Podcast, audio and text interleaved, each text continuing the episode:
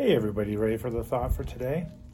In church, we're studying the book of James, and today, in part, we read this James 1 13 through 15.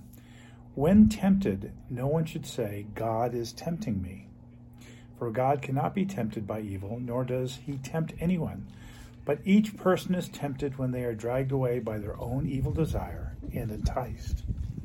Then, after desire has conceived, it gives birth to sin, and sin, when it is full grown, gives birth to death. And that reminded me of this scripture, and this is Hebrews 4:15 where it says, "For we do not have a high priest who is unable to empathize with our weaknesses, but we have one who has been tempted in every way, just as we are, yet he did not sin." of course, talking about Jesus.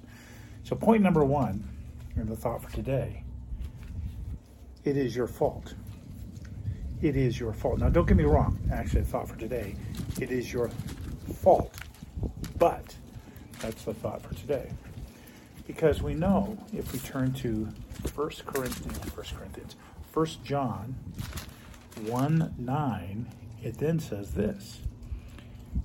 It says, If we confess our sins, he is faithful and just and will forgive our sins, forgive us our sins, and purify us from all unrighteousness. So the but is, He will forgive you. He will forgive you. Now, you might say, Alan, I'm not a Christian. This doesn't mean anything to me. There's a song by Sixx:A.M. I don't know if anybody in the band Sixx:A.M. is a Christian but it's called accidents happen. It has to do with people, uh, what I would call sinning, but people making mistakes, big mistakes even. And somehow, even those big mistakes you think you put past you, you do it again. And part of the course is this it's not your whole life, it's only one day. So it's not your whole life. What you just did is not your whole life, it's only one day. You haven't thrown everything away.